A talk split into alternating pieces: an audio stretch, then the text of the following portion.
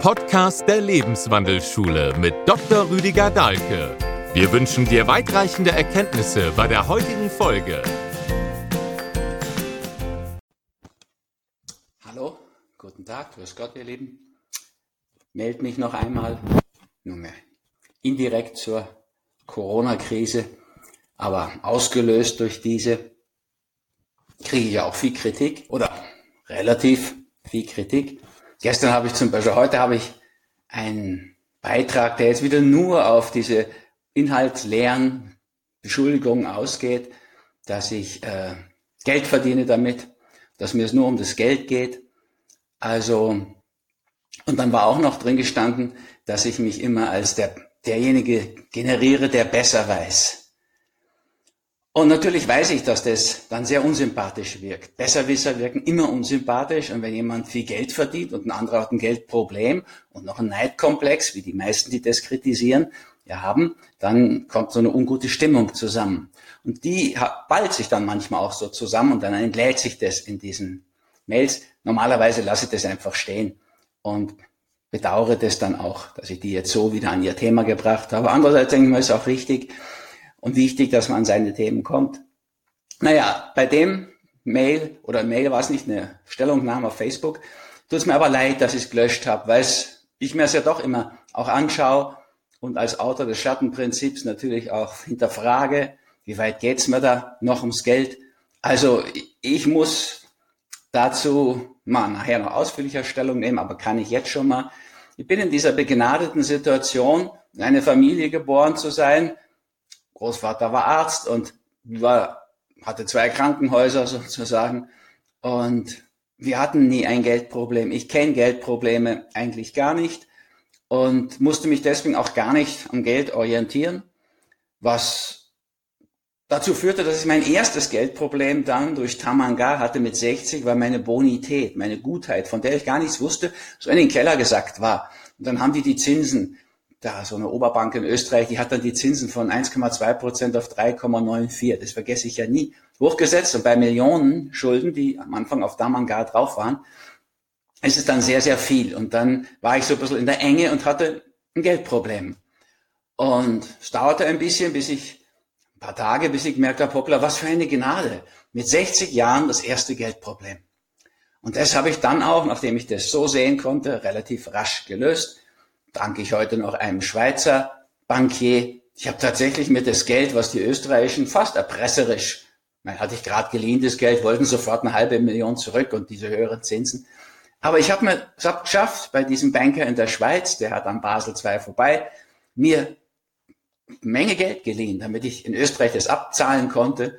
Und nach wie vor zahle ich sozusagen über die Schweiz die in Österreich gemachten Schulden ab. Und danke diesem Banker auch. Also ich würde nicht generell Bankster sagen. Was die Oberbank angeht, habe ich so erlebt. Jetzt verstehe ich, warum Leute das so sehen. Aber mit diesem Schweizer Banker ist es eine ganz andere Situation, für die ich auch dankbar bin und bin auch ganz sicher, da werde ich auch alle Schulden abbezahlen.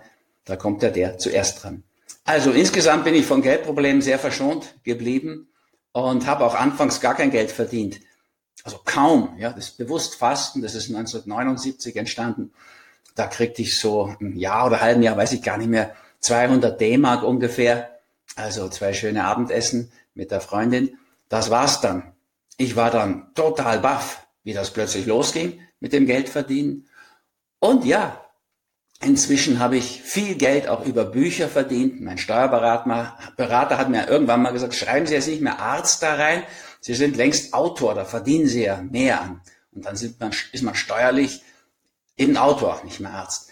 Da wollte ich gar nicht, bin Arzt geblieben. Und dass ich heute mit fast 69 noch so viel schreibe und schon so viel geschrieben habe, 74 Bücher, manche ja auch mit Hilfe von anderen und so weiter. Also die meisten nicht. Oft habe ich auch nur gesprochen mit den anderen, Frauenheilkunde, da habe ich viel mit Professor Volker Zahn, Gynäkologen, meiner ersten Frau Margit gesprochen, aber geschrieben habe ich das über 90 Prozent selbst, fast das ganze kleine Bereiche hat die Margit auch geschrieben. So, stehen dann aber trotzdem beide mit vorne drauf. Insofern ist es gar nicht mehr so einfach zu sagen. Und dieses Buch, was ich jetzt geschrieben habe zu dieser Corona, ja, wie soll man sagen, Krise, Krise passt auch gut, weil heißt griechisch auch Entscheidung. Wir müssen auch mal Entscheidungen treffen dabei. Also das habe ich garantiert nicht unter dem Aspekt Geld verdienen geschrieben. Ich weiß auch gar nicht, ob das damit so geht. Und wenn, hätte ich es auch anders geschrieben. Ich muss nicht so schreiben wie da. Ich habe da acht Tage geschrieben und praktisch sieben Nächte, also da hatte ich dann wenig Schlaf, aber ein bisschen schon, um einfach mal ein Gegengewicht zu schaffen und zu sagen, Leute, was ihr da hört, diese Angstmache und dass man nichts machen kann, bis die Pharma dann ihre Impfung hat und ihr Medikament. Und da dachte ich schon an Tamiflu und dieses Fiasko. So, das hat mich eigentlich inspiriert, ruckartig dieses Buch zu machen. Schutz vor Infektion, Immunkraft stärken. Weil wir haben so viel in der Naturheilkunde und in der Komplementärmedizin. Und ich will auch gar nichts anderes als die Schulmedizin komplementieren. Deswegen sage ich gar nicht, kaum Alternativmedizin, sondern Komplementärmedizin. Und dafür ist dieses Buch gedacht. Das bringt eine ganze Fülle von belegten, also studienbelegten Methoden der Komplementärmedizin, die man jetzt wunderbar anwenden kann und auch Naturheilmittel aus der großen Apotheke von Mutter Natur. Und Gottes Apotheke sagen manche. So, das war die Motivation dahinter. Und trotzdem sind natürlich bei allen Anklagen für jemand, der das Schattenprinzip geschrieben hat, immer auch so Hinweise drauf. Also ich muss mir das natürlich auch weiter anschauen. Und möglicherweise sind die Themen, die ich dann schnell zurückschiebe und sage, okay, das ist der Neidkomplex von einigen Leuten, die ihr Geldproblem nicht auf die Reihe kriegen und so weiter und die haben eben keine anderen Argumente. Das glaube ich, stimmt ja auch weitgehend. Aber es gibt offensichtlich da doch eine ganze Menge. Also ich habe zum Beispiel äh, 176.000 Abonnenten auf Facebook und knapp 170.000 Likes. Das heißt, das sind über 6.000 Leute, die mich abonniert haben, aber gar nicht mögen. Und ich merke auch bei diesem Ranking, was ich da habe, ja, also ich schon wieder einen Punkt runtergegangen, also 4,1 Zustimmung kriege ich da von fünf Punkten. Also ich ärgere halt auch viele Leute ganz offensichtlich. Und das will ich mir auch mal anschauen. Der Vorwurf der Besserwisserei, das ist mir schon ein wichtiger auch. Also, ich bin ja mal in Deutschland geboren, so eine Mischung aus Hamburg und Berlin. Die Deutschen gelten ja überhaupt schnell in der Welt als Besserwisser. Und ich war ja auch die ersten 40 Jahre nur Deutscher. Jetzt bin ich seit Jahrzehnten, fast drei Jahrzehnten Österreicher und inzwischen auch nur seit über zwei Jahrzehnten auch nur noch Österreicher. Und noch einer dazu, der eigentlich in Zypern lebt, nur jetzt hier sozusagen Corona-mäßig. Sonst bin ich nur zum Arbeiten hier in Tamanga. Bin ich hier an einem wirklich sehr schönen Ort gestrandet. Also, was hat's auf sich mit der Besserwisserei? Wie kommt's denn auch zu diesem Vorwurf? Da habe ich natürlich schon auch was zu beigetragen. Also ich habe den Ausgang der Vogelgrippe halt komplett richtig vorausgesagt. Ich wusste das besser. Ich habe den Ausgang der Schweinegrippe komplett richtig vorausgesagt. Wieder Besserwisserei.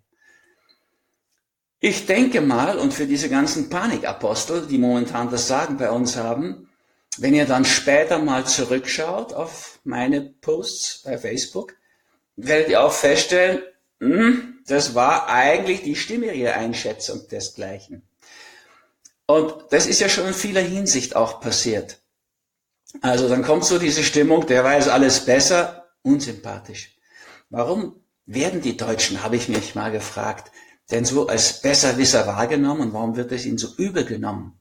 Und ich bin draufgekommen, dass ein wesentlicher Punkt bei denen ist, dass sie es wirklich besser wissen und das ist ganz schwer erträglich. Ich kenne das von mir selbst. Ich gehe in Indien an einer Baustelle vorbei und denke mir, oh, die Elektrik könnte man sauberer, ordentlicher und besser machen. Da denke ich noch ein bisschen an meinen Assistenten Uwe, der ist ja ursprünglich mal Elektriker. Aber das geht mir mit der Schreinerei auch so, die ich da sehe. Und okay, das, warum weiß ich es da besser, da weil ich es mal gemacht habe. Ja, also wer mal eine gewendelte Treppe geschreinert hat und so viele Fehler gemacht hat wie ich damals, hat ja aus den Fehlern auch Fehlendes gelernt und so weiter. Das liegt jetzt viele Jahrzehnte zurück. Aber immerhin, ja, das ist, wenn ich mich da einmischen würde, was ich nicht tue natürlich bei Baustellen, das ist, geht mir aber in Bali genauso und in Zypern jetzt auch. Also, das ist unangenehm für die. Es will sich kein Tischler von dir sagen lassen, wie man das besser machen kann und auch kein Installateur, eigentlich gar niemand. Das ist immer unangenehm. Jetzt bei mir kommt noch dazu, dass ich dann so viel Anlass dazu gebe. Jetzt sind so viele meiner Bücher auch noch Bestseller geworden. Dahinter liegt immer die Vermutung, dass ich es einfach besser gewusst habe und rechtzeitig genau das richtige Buch geschrieben habe, wird dann ein Bestseller. Aber bitte, schauen wir mal dahinter, wie es dazu kommt. Wie kommt es zu meiner Besserwisserei? Und vielleicht schaut ihr auch bei euch, wo ihr solche Dinge findet, dann hat es natürlich auch noch so einen Lerneffekt. Also, wieso habe ich so viele Bestseller geschrieben?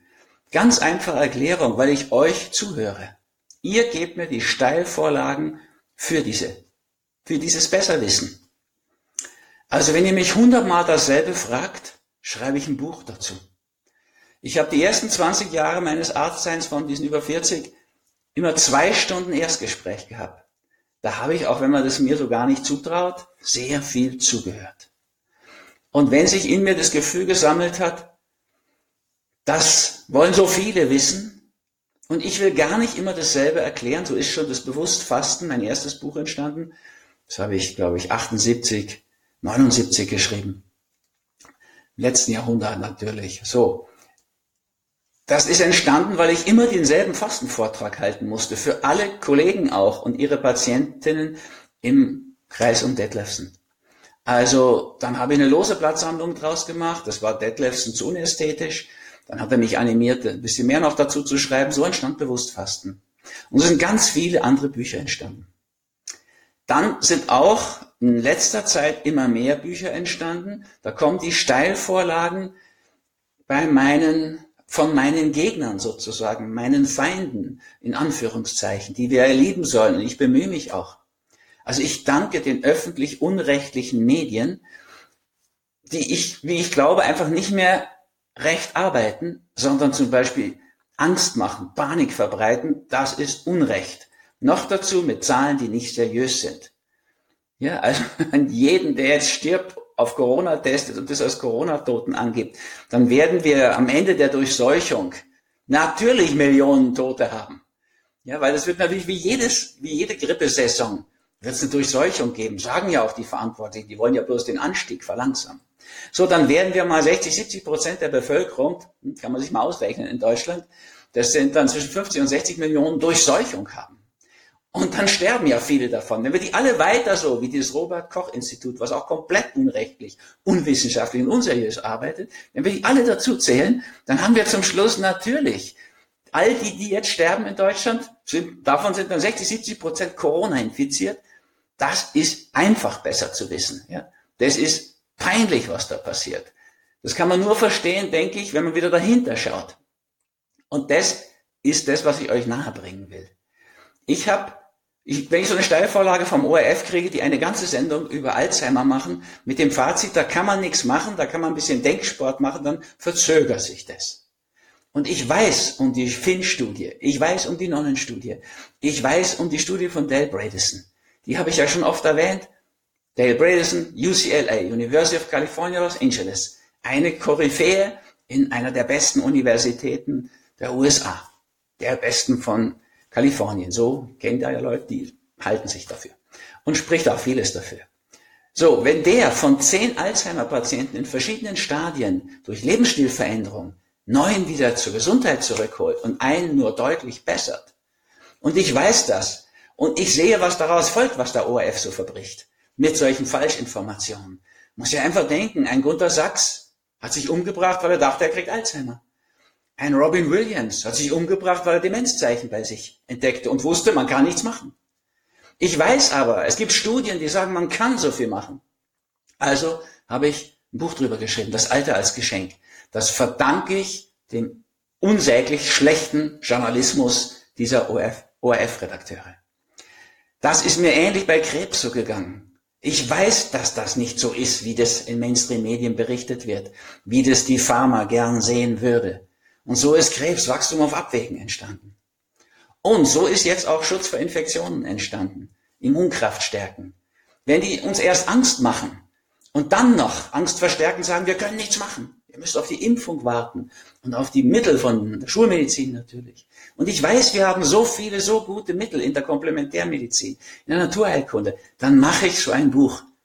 Und bin auch froh, dass ein Verleger das so schnell rausbringt.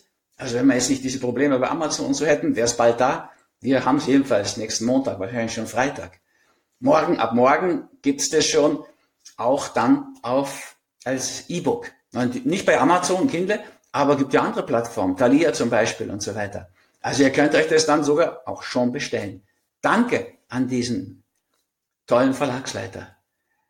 Ich glaube nicht mal bei ihm, dass er es wegen Geldverdienen gemacht hat jetzt. Sondern in dieser Situation kommen halt viele auf Ideen, was könnte man denn jetzt helfen? So, daraus ist es entstanden, kann ich sagen. Wie kommt es denn dazu, dass ich das vorher weiß? Vogelgrippe, Schweinegrippe. Und ihr werdet sehen, auch jetzt, ich sage ja nicht, dass das harmlos ist, Corona. Ich schließe mich da der Meinung wirklich großer Koryphäen an, wie Sufarid Bhakti zum Beispiel, auch Professor für Mikrobiologie, den Professor Honkertz, der Professor Mölling, Professor Scheller, das sind ja alles renommierte Leute, um die sich früher die öffentlich-rechtlichen, wie sie noch rechtlich waren, gerissen haben für Wortspenden.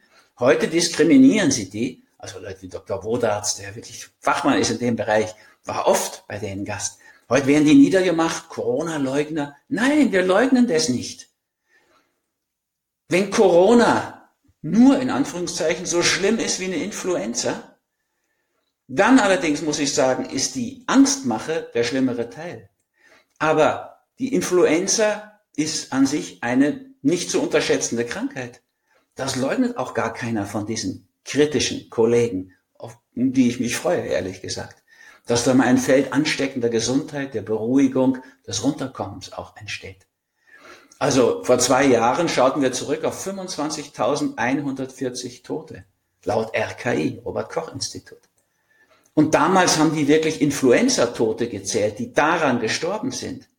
Heute zählen sie ja jeden, der an Herzinfarkt stirbt oder am Berg abstürzt, wenn er Corona-positiv ist, als Corona-Toten. Bitte, das ist unter Kindergartenniveau in der Statistik.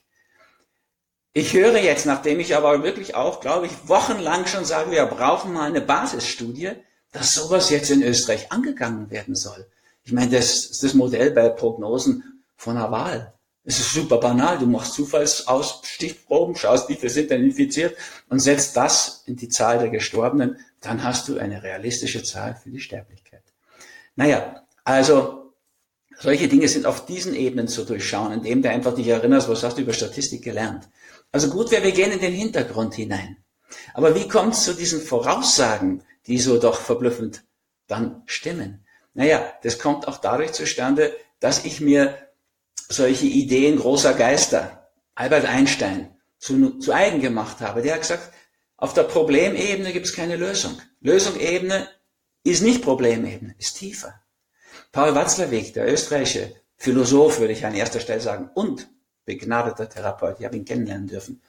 Also Paul Watzlawick hat gesagt, immer mehr vom selben ist keine Lösung. Okay, weiß ich. Das gilt in der Wirtschaft, in der Medizin, überall.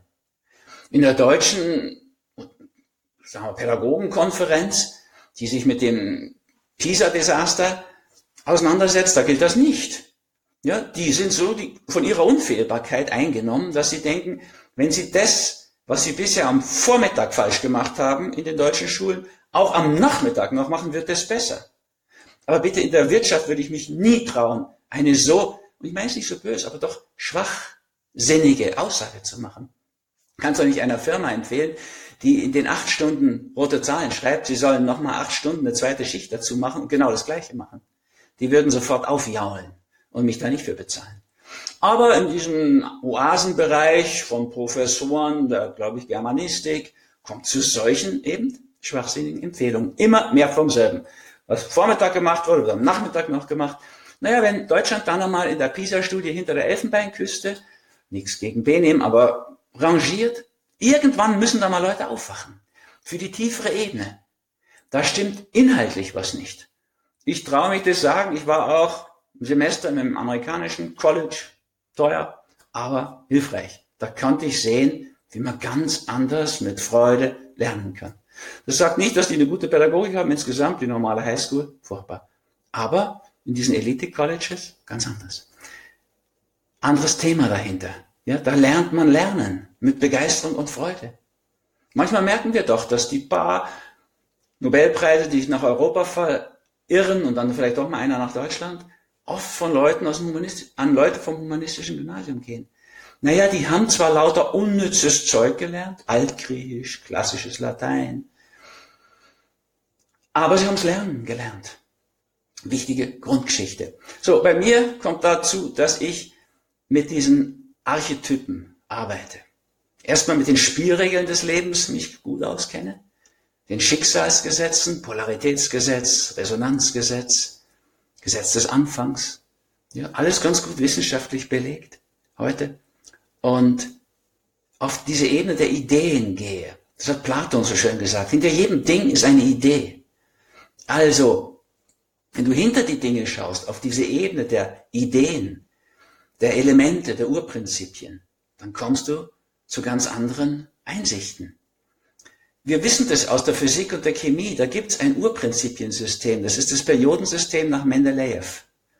Ja, wir wissen, dass alles Materielle in dieser Schöpfung aus ein paar Urbausteinen besteht, den Elementen. Demokrit, auf den geht es zurück, der meinte, die sind unteilbar. Da wissen wir, hat er sich getäuscht, wir teilen heute, spalten das Atom. Leider aus meiner Sicht. Aber naja, wir nehmen uns das heraus. Aber trotzdem müssen wir sagen, die Atome, Atomos, das Unteilbare, wie er es nannte, das Wort ist da nicht richtig. Aber insgesamt ist die materielle Welt so aufgebaut. Dieses ähnliche System gibt's auch bezüglich der materiellen Welt und der immateriellen, der Welt der Ideen. Und wenn du jetzt schaust, wir wissen, die Welt einzuteilen ist jetzt nicht so schwierig, das wussten die Menschen immer. Da gibt es weiblich und männlich, Yin und Yang. Aber damit kann man sich noch nicht so richtig zurechtfinden. Also hat man dann das Weibliche weiter unterteilt in zwei weibliche Elemente. Das Wasserelement, Seelenelement und das Erdelement. Mutter Erde. Und das männliche Yang hat man unterteilt in das Feuerelement, Begeisterung, das heiße Herz und das Luftelement. Ja, die, die Gedanken, die Fantasien und so weiter. Vier Elemente. War immer noch nicht gut genug, um differenziert Dinge einzuordnen. Also hat man die einzelnen nochmal unterteilt. Das Feuerelement zum Beispiel, da gibt es eine Kraft des Anfangs. Das ist so das Aggressionsprinzip. Man könnte es auch das Marsprinzip nach diesem antiken Kriegsgott nennen. Das ist das lodernde Feuer des Anfangs, die Stichflamme, wenn man eine Scheune ansteckt. Und dann gibt es aber auch das strahlende Feuer der Sonne, die Ausstrahlung, das Charisma eines Menschen. Ja, wenn die Scheune lange Zeit, also Stunde gebrannt hat, dann ist es ein riesen Feuerball mit riesen Ausstrahlung. Kann man gar nicht mehr in die Nähe, so heiß es ist. Und dann gibt's aber auch noch sowas wie die innere Glut. Sonne-Prinzip wäre das gewesen, Ausstrahlung. Die innere Glut, dieses Feuer der Begeisterung. Das ist das jovische Element.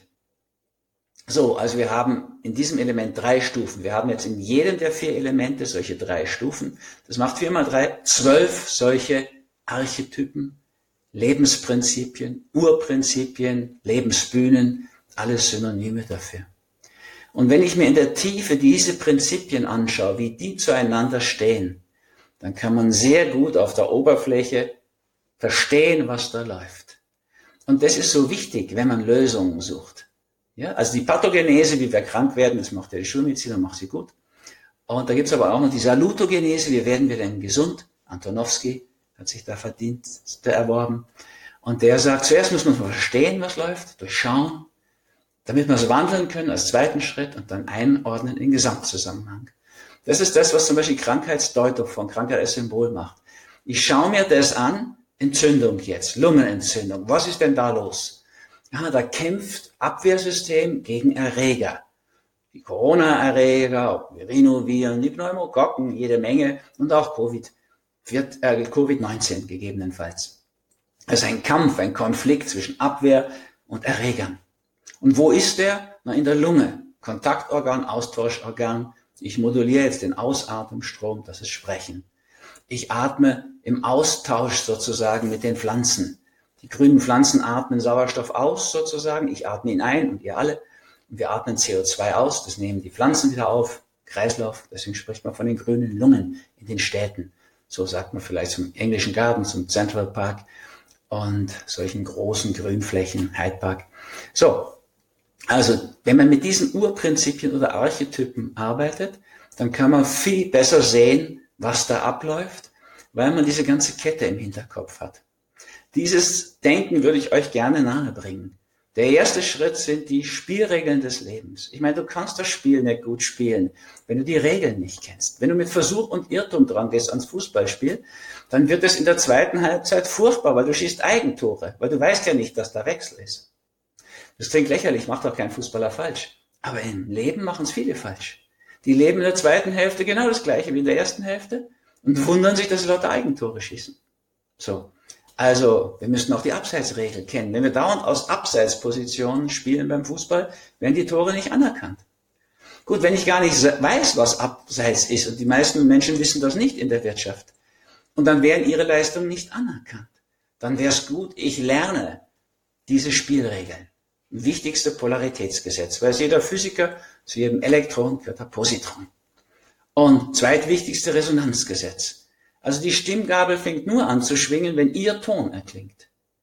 In uns gibt Spiegelneuronen, haben die Wissenschaftler an der Universität Parma, Italiener, gemessen, rausgefunden. Also wir haben Spiegelneuronen in uns. Deswegen sagen wir zum Beispiel, Gähnen ist ansteckend. Okay, gibt es da Viren, Bakterien, die für diese Gähnansteckung zuständig sind? Nein, wir wissen, das ist mehr eine Ansteckung übertragenen Sinn, ein Imitieren. Ja, da gehen Kinder in Resonanz mit ihren Eltern und lernen eine so schwere Sprache wie die deutsche fehlerfrei, akzentfrei, grammatikalisch richtig und mit der Zeit auch dann ohne Schreibfehler. So, Resonanz ist ein unglaublich wichtiges Prinzip in der Partnerschaft. Gleich und gleich gesellt sich gern, wer das.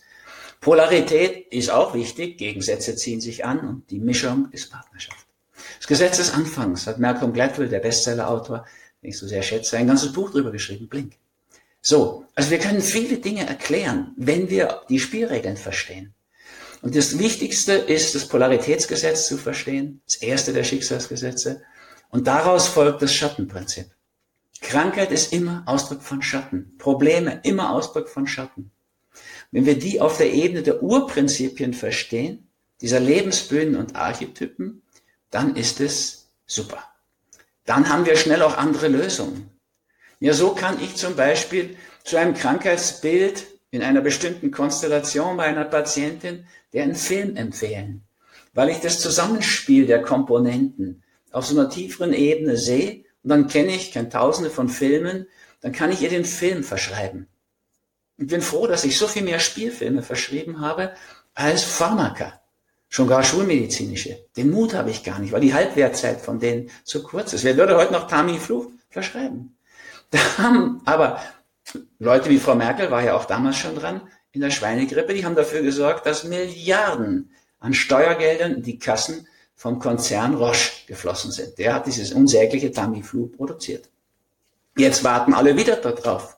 Ich nicht, weil ich weiß ja, wie ist die Schweinegrippe ausgegangen. Und wenn ihr es noch nicht wisst, schaut euch einfach diesen Film an. Profiteure der Angst, öffentlich-rechtlich, Arte. Und nach einer knappen Stunde wisst ihr, was da läuft. Wenn ihr insgesamt wissen wollt, was überhaupt läuft, schaut euch auch noch das System Milch an. Und dann wisst ihr, was in der EU so abläuft. Da reicht aber ein Amerika-Besuch und ich bin da fast jedes Jahr. So, dann sehe ich, da läuft's ganz genauso. Dann weißt du halt viel, viel besser Bescheid. Und das wirkt dann allerdings, du wirst dann zur Besserwisserin zum Besserwisser. Dieses ganze Hintergrundgeschichte kannst du nicht immer erklären. Deswegen wollte ich jetzt einmal erklärt haben. So, man könnte das verstehen und dann braucht man sich nicht lustig machen darüber. War ich letztens mit so einem diesbezüglich völlig unbedarften Hautarzt in einer ORF-Talk-Runde. Ging es angeblich über Wunderheiler, war aber keiner eingeladen, man hat nur projiziert. So, der auch und der hat mir dieses senkrechte Denken vorgeworfen. Klar, wenn du das von außen nur so betrachtest und wirklich von Tuten und Blasen diesbezüglich keine Ahnung hast, dann kommt da völliges Unverständnis raus. Aber du könntest dir natürlich die Mühe machen, das kannst du auch, in jedem Bereich auf diese tiefere Ebene zu gehen. Ja, also du findest es in einem Buch wie Schicksalsgesetze, Schattenprinzip. Das Urprinzipienbuch, also Lebensprinzipien heißt es, das ist allerdings sehr dick, war nicht vorher. unbedingt anfangen, Schicksalsgesetze, die Spielregeln. Und Schattenprinzip, das muss man auch erstmal kapieren, dass der Schatten unser Schatz ist. Die Symptome zeigen uns, was uns fehlt. Fragen Ärzte ursprünglich auch, was fehlt ihnen? Und kommen die Leute mit dem, was sie haben, die Patienten. Ja, das kann man übersetzen in das, was ihnen fehlt, an Urprinzipiellem. Das ist das, was ich mache. Deswegen ist es überhaupt keine Hexerei, solche Entwicklung von vornherein auch zu durchschauen. So, viele inzwischen, ich, habe das, ich lehre das ja schon seit vier Jahrzehnten in der integralen Medizin, früher ist es archetypische Medizin. So, wir müssten einfach mehr integrieren. Das ist das Thema. Die Spielregeln integrieren, das Schattenprinzip integrieren. Die Lebensprinzipien sind nur zwölf, also ist auch überschaubar. Trotzdem ist es ein Buch von fast 800 Seiten. Das letzte. Die anderen sind überschaubarer, leichter zu verstehen. Also daher kommt viel von dem Besserwissen. Und ja, ich weiß, das ist dann irgendwie unsympathisch. Ja, der will immer Recht haben. Hm, sagen wir es doch mal ehrlich. Ich habe bisher bei diesen Grippewellen immer Recht gehabt. Ich habe mich gewundert 2018, dass sie nicht wieder so eine Geschichte draus machen. Aber ich habe mir gedacht, okay, das ist noch zu früh. Viele Leute erinnern ja diese Inszenierung Schweinegrippe. Und das traut sie sich jetzt nicht, die Kanzlerin, da wieder sowas vom Zaun zu brechen. Und da hatte sie auch noch nicht diese beiden Ministranten an ihrer Seite, den drastischen Drosten und diesen, ja, wie soll man sagen, der war vorher schon mit der Pharma liiert, der Spahn, und der macht ja seinen Spahnsinn, die ist ja heute in diesem Paniktrio irgendwie eigenartig umrahmt. So, die Zeit war nicht reif 2018, obwohl wir 25, über 25.000 echte Grippetote, Influenza-Tote hatten. Jetzt wissen wir überhaupt nicht, wie viele Corona-Tote wir haben, weil wir nicht unterscheiden, ob die mit oder an Corona sterben. Wahrscheinlich werden sie versuchen, das wieder hinzubiegen am Ende. Wenn dann rauskommt, okay, ich meine, die Zahlen werden ja immer ständig, äh, ich glaube, zehn Tagen günstiger. In Italien dauert es jetzt schon, bis sich die Infektionen verdoppeln, so ein ganz wichtiger Index, dauert das schon über zwölf Tage. Eigentlich hatten wir am Anfang gehört, über zehn Tagen ist dann ungefährlich. Bei den Deutschen dauert es auch schon über sieben Tage. Leider die Schweizer, die österreichischen Zahlen, die habe ich heute noch gar nicht. Die bringt die Süddeutsche einfach nicht. Nicht wichtig genug sind wir da, offenbar. Müssen wir nicht gleich beleidigt sein, stimmt einfach. Ne? Deutschland 80 Millionen, wir sind 8 Millionen und die meisten Leser sind wahrscheinlich keine Schweizer und keine Österreicher. Aber wir, wenn man Schweiz, die letzten drei Jahre in der Schweiz gelebt, wenn man die NZZ liest, da beginnt jetzt langsam was Kritisches aufzuwachen. Und das würde ich auch ganz gern im Journalismus haben. Deswegen habe ich heute mal den schamvollen Bekennerbrief eines Journalisten, der sich schämt für seinen Berufsstand, gepostet auf Facebook. Und es gibt ja gute Beispiele. Ja, so wie in der Medizin jetzt so viele Kollegen aufstehen, könnten das auch Journalisten tun. Auch welche, die in Pension sind, die mit mir alt geworden sind, die haben ja noch öffentlich-rechtlich gearbeitet. Und auch die Jungen jetzt, da wäre das für die Seele so gut und für unsere allen Seelen wäre das gut, wenn wir statt Panikmache wieder Informationen bekommen werden. Und zwar belastbare Inf Information. Und wenn sie nicht belastbar ist, müssen wir es dazu sagen. Einfach zu sagen, es haben sich die Zahlen verdreifacht der Infektionen und nicht dazu zu sagen, dass man die Tests auch verdreifacht hat, das ist sowas von unseriöse Manipulation. So, das kann jeder von euch, jede von euch natürlich durchschauen. Wenn ihr aber euch auf die Urprinzipienebene wagt, dann werdet ihr es viel schneller und leichter durchschauen. Und dann könnt ihr zum Beispiel sagen wie ich, also dem ORF danke ich eigentlich das Buch Altern als Geschenk, diese Aufklärung über die Möglichkeiten, die im Alter liegen und wie man selbst mit Alzheimer noch fertig werden kann, ihm vorbeugen kann. Den ganzen öffentlich-unrechtlichen danke ich die Steilvorlagen zu dem Buch Krebswachstum auf Abwägen und ich empfehle sie schon wieder. Ja. Ich stehe dazu total. Und wenn ich mein Buch, wenn ich nicht mehr dazu stehen würde, weil ich mich geirrt habe, das muss ja auch passieren können, dann muss ich es auch sagen. Ja, ich habe mal so eine Info gepostet aus einer englischen Boulevardzeitung, Daily Mirror. Da wurde ein Politik, ein Gesundheitspolitiker zitiert, der gesagt hat, Hochrisikogruppe sind alle, die Grippe geimpft sind, Komma, mit schweren Lungenproblemen, Komma, und dann ging es weiter. Da dachte ich, das ist eine Aufzählung und dachte, okay, der sitzt ja wie ich. Ich kenne ja diese Studie. Ich habe sie zitiert in Schutz vor Infektionen, Immunkraft stärken. wo man zwei Gruppen Kinder genommen hat. Die eine hat man geimpft, die eine Gruppe und die andere nicht. Und dann stellt sich raus, dass die Kinder einen geringen Schutz vor dem Virus haben, gegen den sie geimpft sind und viermal so viele andere Viren aufschnappen. Das ist ja das, was ich erlebe. Deswegen bin ich so impfkritisch. Nicht mal Impfgegner in diesem Sinne, sondern impfkritisch. Naja, also Urprinzipien wissen führt dazu, dass du es besser weißt. Und dann muss man es vielleicht dezenter rüberbringen. Und es ist schwierig, immer die ganze Geschichte, die ich euch jetzt erzählt habe, mit reinzubringen. Jetzt kommt noch, komme ich zurück zum ersten, zur ersten Anklage. Mir geht es nur ums Geld. Also da kann ich euch, auch wenn das diejenigen mit ihrem Neidkomplex natürlich noch mehr deprimiert sagen, von daher habe ich es gar nicht mehr nötig, ehrlich gesagt. Ja, ich könnte ja dieses Tamanga, wo all mein Geld reingeflossen ist, verkaufen. Und selbst wenn ich diese sechs Millionen, die drinstecken, nicht mehr kriege, aber vier oder so, das reicht für uns zwei, aber locker. Ich bin 69 fast. Und verdiene eh weiter Geld. Mit den Büchern zum Beispiel. Oder Seminaren und hm, Online-Geschichten. Er muss überhaupt gar nicht. Also, aber das macht genau die Situation, die ich euch auch empfehlen muss. Wenn ihr mit den Urprinzipien arbeitet, werden die Dinge einfach viel stimmiger, viel tiefer. Klar brauchst du dann auch Zuhörerinnen und Zuhörer, die das hinkriegen, auf die Reihe kriegen, so. Bis, sie, bis mit von den Spielregeln ausgehend bis in die Tiefe zu denken. Aber das kann ich sagen, war am Anfang nicht so, aber inzwischen finden sich da genug. Also, da riskierst du nichts, außer dass du deutlich erfolgreicher wirst. Bitte, warum sind fast alle meiner 74 Bücher immer noch aktuell, werden immer noch verkauft?